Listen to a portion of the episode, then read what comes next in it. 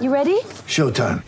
On May 3rd, summer starts with The Fall Guy. Let's do it later. Let's drink a spicy margarita. Make some bad decisions. Yes. Audiences are falling in love with the most entertaining film of the year. Fall guy. Fall guy. Fall guy. That's what the poster said. See Ryan Gosling and Emily Blunt in the movie critics say exists to make you happy. Trying to make it out? Nope. Because I don't either. It's not what I'm into right now. What are you into? Talking. Yeah. The Fall Guy. Only in theaters May 3rd. Rated PG-13. All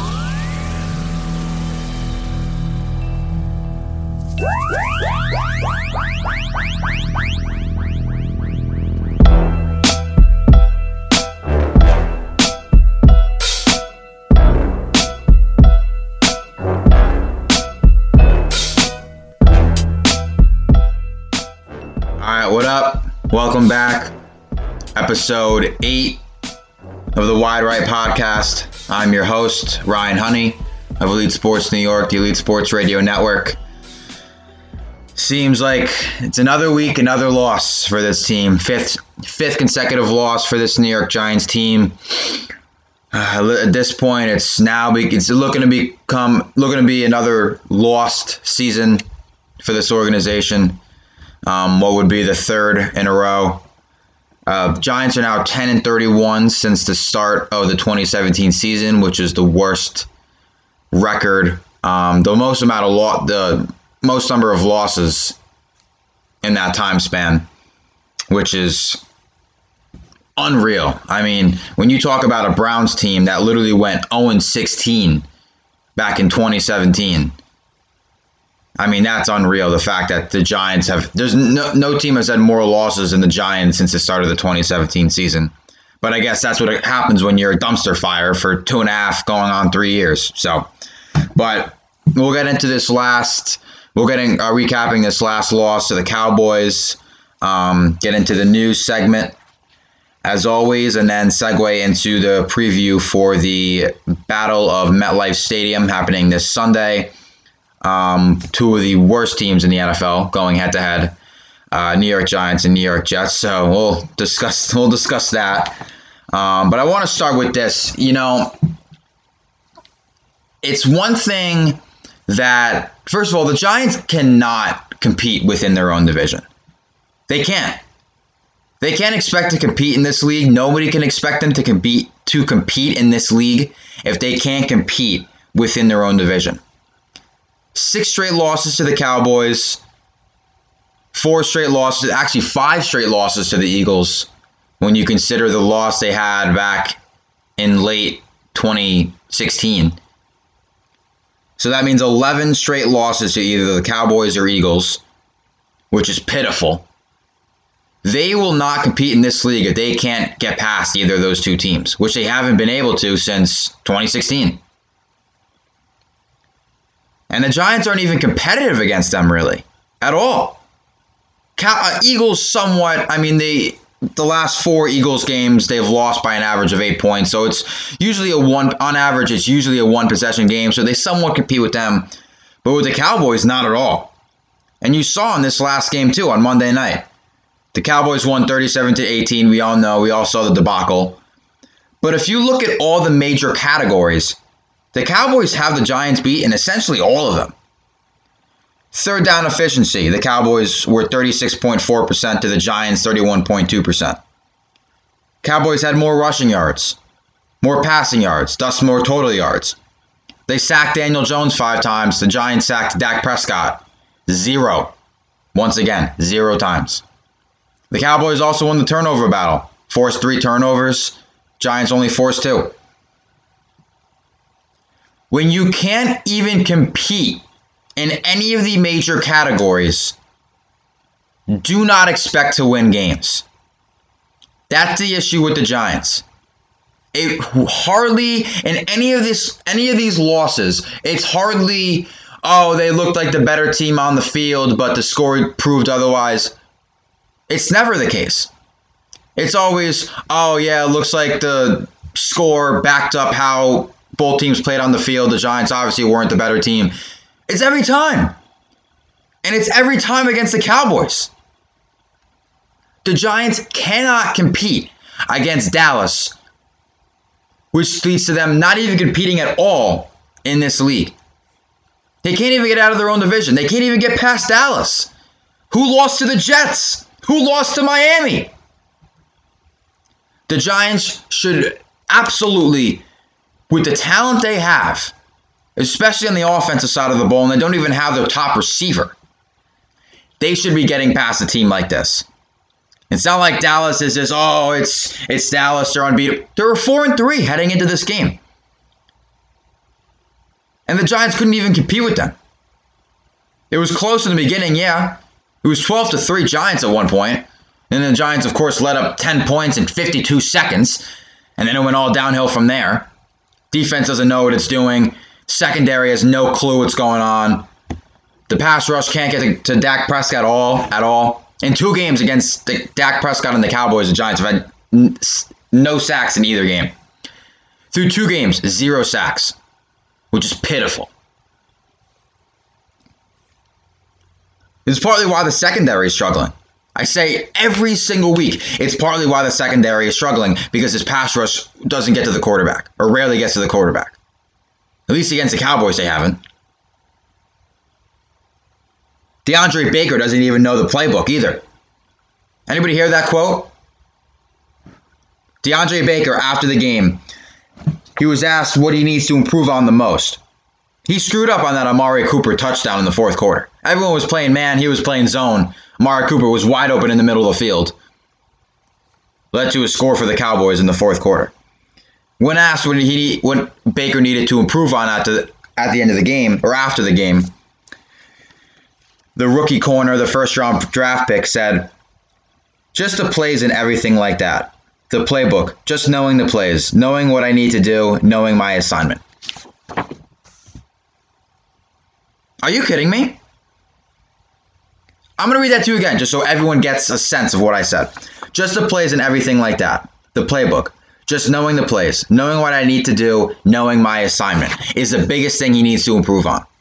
So, what that is telling us is that you have started nine games up to this point. You were drafted, what, 30th overall in the NFL draft out of Georgia? Best cornerback in the nation last year while at Georgia. You come in, you're a starter right away. You start the first nine games of the year. And after week nine, after game nine, you still don't know the playbook? That is an embarrassment. Honestly, I think the Giants should play Sam Beal a lot this week. He's activated, finally, for the first time in whatever, I think. They should look to play Sam Beal more than they probably were going to look into it originally. Giants are probably going to be probably play it by, I guess, day to day, see how he looks in practice, and then make a decision on whether or not he should get some playing time. I think the Giants should play him a lot more than they originally thought they would. Because if DeAndre Baker doesn't know the playbook after nine games, and that's an embarrassment. Somebody has to. Somebody has to. somebody has to know the playbook at this point. Maybe it's Sam Beal. Maybe put Corey Ballentine in. Maybe start Corey Ballentine over him. Put Grant Haley back at the starting slot corner spot. And then put Corey Ballentine in DeAndre Baker's spot. Corey Ballentine knows the playbook, I would hope. I would hope everyone knows the playbook after nine games. But apparently, the first round draft pick doesn't. It's embarrassing. 10, 10 and 31 since the start of 2017. That's what this organization has come to. And they've made so many changes since the beginning of 2017. New head coach, new GM, drafted and changed quarterbacks, drafted a sensational running back, tried to improve the offensive line at least, got rid of Ereck Flowers, drafted or traded away an outspoken wide receiver who caused quote unquote issues in the locker room. By the way, I, I hate that. I, I, I hate that. I'm sure everyone in this locker room is great and they're they're you know they're quote unquote better than how Odell was in the locker room. Odell could catch balls and score touchdowns. We don't have we don't have an offense. Once again, we put up what 18 points. I mean, last last week, of course, they had an offense. They Daniel Jones threw for four touchdowns, but it's with the talent they have, this offense should be producing more. And they haven't. And it's not even Daniel Jones' fault. I've said before, it's not Daniel Jones' fault. Look at the play calling. Look at the decision making by Shurmur. Shurmur should be gone. If they lose this next game to the Jets, which we'll talk about soon, Shurmur should be gone. He should be canned. Done.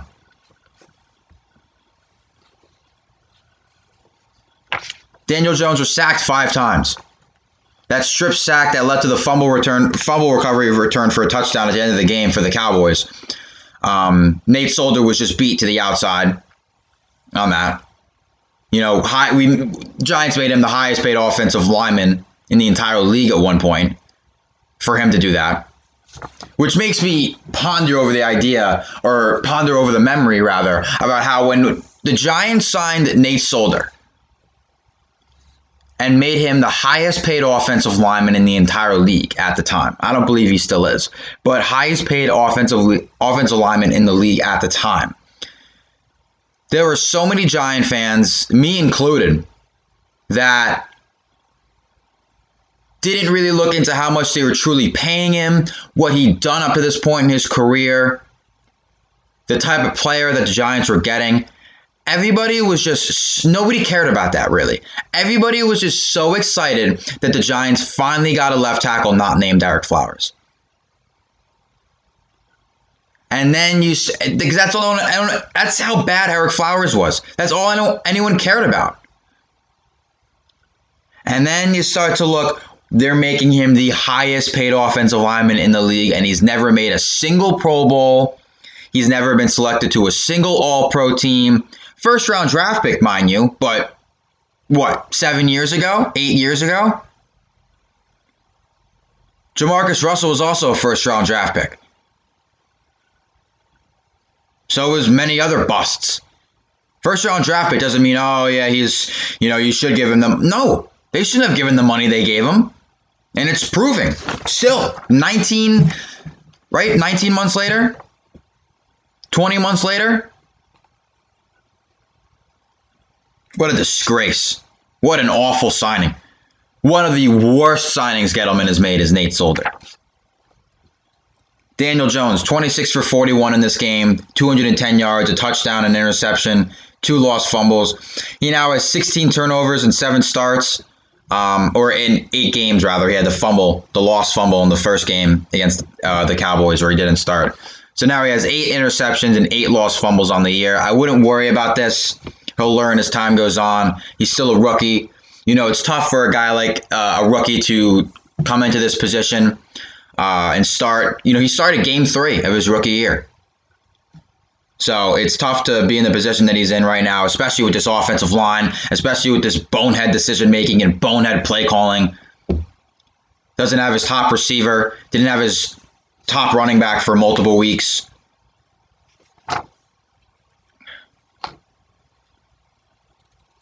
Crazy the situation he's he's in. And he's what, 22 years old? Unreal. He also had a nice game tucking it in and running it. I mean, that's good. Six rushes, 40, 54 yards. Um, I think Golden Tate had a, is a nice addition to this offense. Six receptions, 42 yards. He had that great one-ended touch, one-ended catch in the second quarter that led to a Cody Latimer touchdown catch. Latimer had a nice game returning kicks, six returns, 181 yards. So there's talent, there's production, there's guys who can produce for this offense. Golden Tate. Daniel Jones can find his receivers. Just got to hold on to the ball better. Evan Engram, six catches, 48 yards. Barkley, six catches, 67 yards. Didn't have a great game rushing the ball, running the ball. 14 carries, 28 yards. This team has weapons on the offensive end. It's the offensive line and the play calling that is screwing that over and is screwing all these potential. All these guys could have big games week in and week out. They have the potential to. And this offensive line and the Shurmur and Pat Shurmur's play calling is screwing them over. On the defensive side of the ball, I'll go back to that for a quick sec just before we segue into the news section of this podcast, because I'm going to go insane if we keep talking about this game.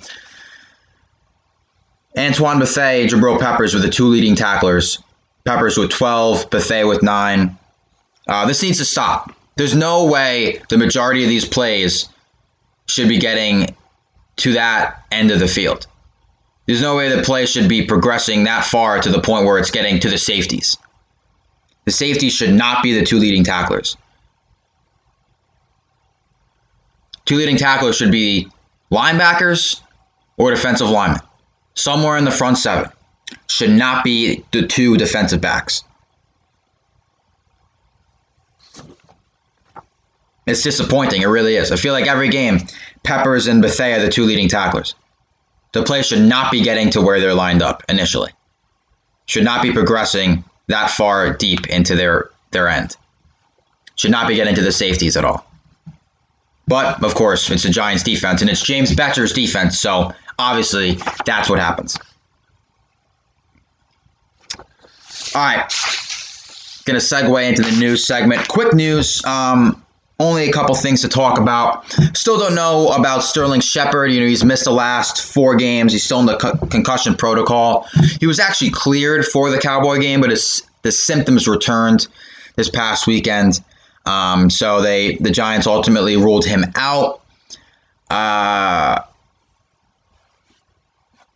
I mean, I don't know if he'll be back for the upcoming game against the Jets, hopefully, but it is a concussion, so you got to be extra cautious with stuff like that. Um, so we'll see later on in the week if he will return.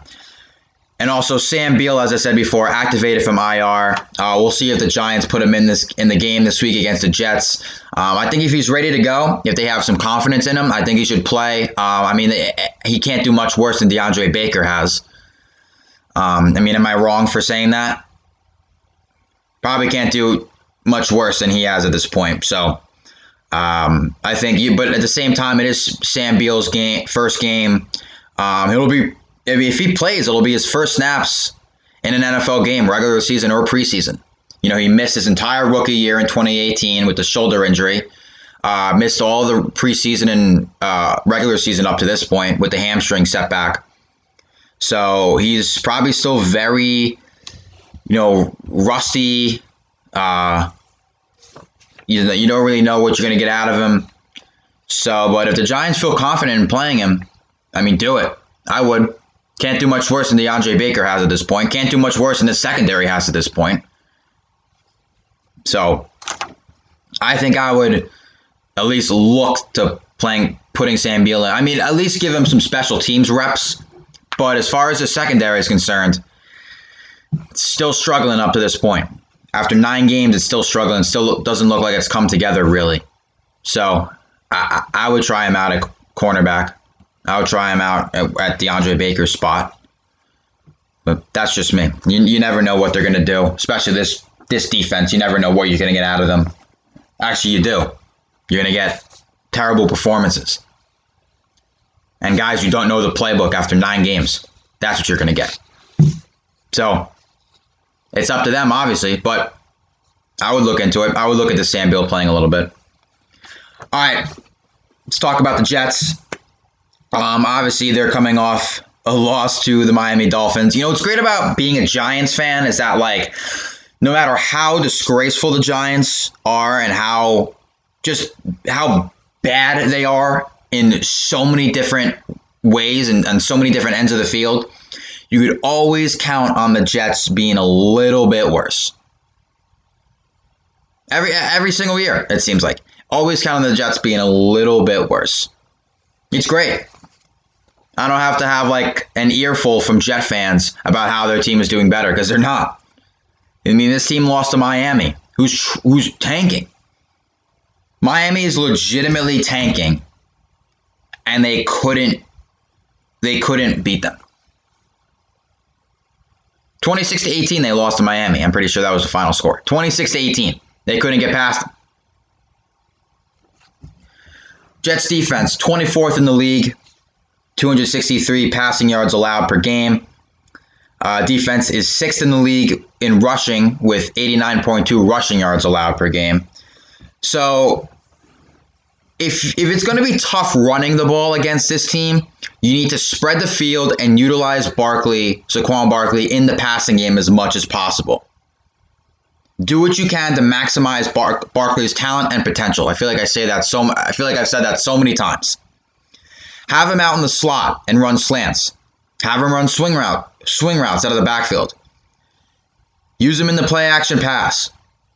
If it's going to be tough to run the ball against this team, which it has been for other teams, they're sixth in the league in the in rushing defense. Find other ways to utilize your top playmaker. Don't just shut Barkley out of the game plan.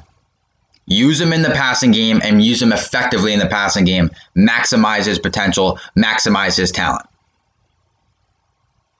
And then when you do that, it'll open up the run. Get a couple play action. Use him out in the passing game. Tire this defense out. Then you can run the ball.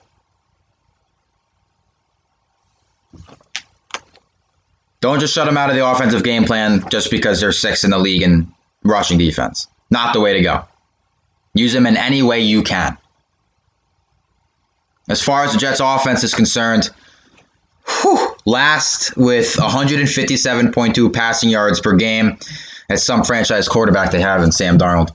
Um, 30th with 66.2 rushing yards per game. Some star running back they have in Le'Veon.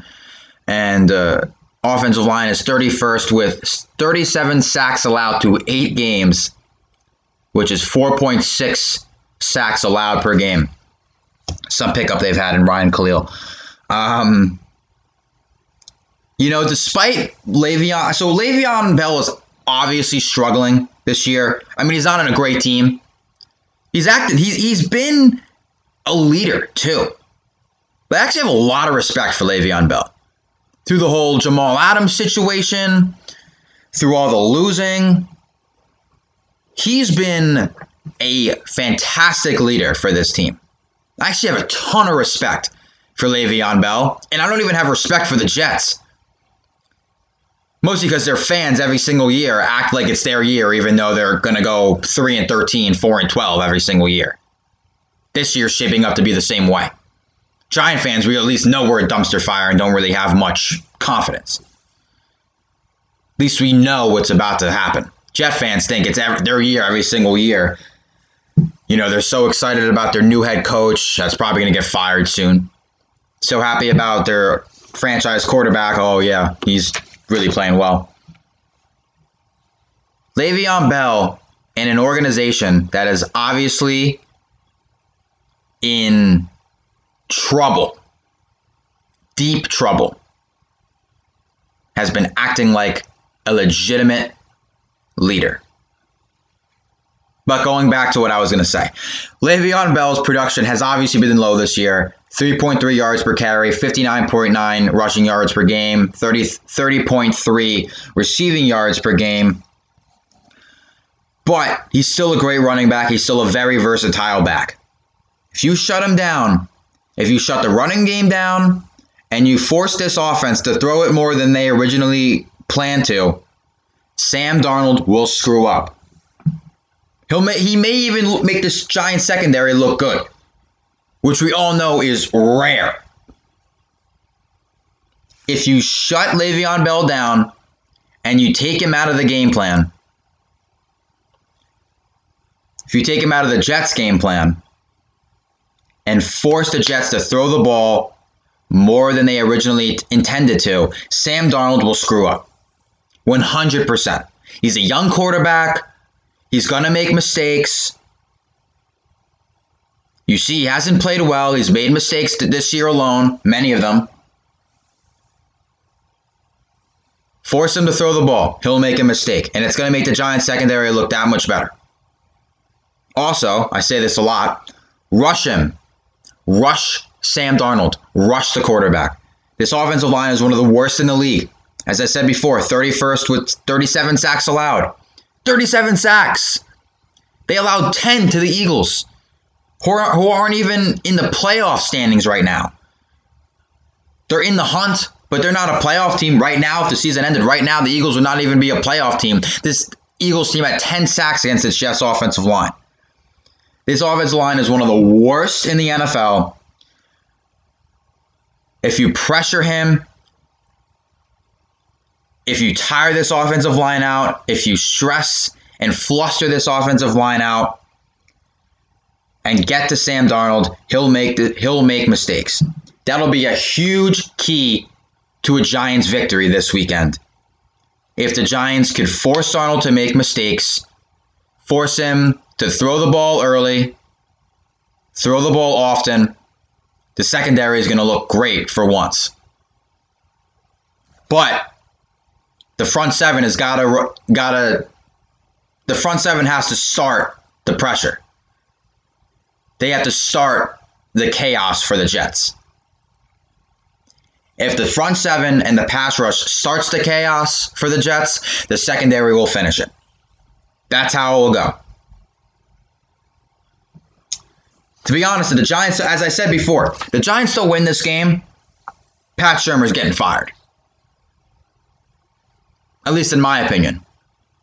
If the Jets don't win this game, Gase may get fired. I don't know if I'm not sure if they would fire a coach in his first year. I mean, Hue Jackson went what one and fifteen, then zero oh and sixteen, and he didn't get fired. I mean, that's obviously the Browns are very dysfunctional of an or, or a very dysfunctional organization.